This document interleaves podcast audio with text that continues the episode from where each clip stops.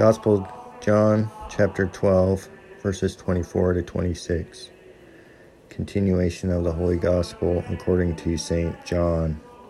At that time, Jesus said to his disciples, Amen, amen, I say to you, unless the grain of wheat falling into the ground die, itself remaineth alone. But if it die, it bringeth forth much fruit. He that loveth his life shall lose it, and he that hateth his life in this world keepeth it unto life eternal. If any man minister to me, let him follow me. And where I am, there also shall my minister be.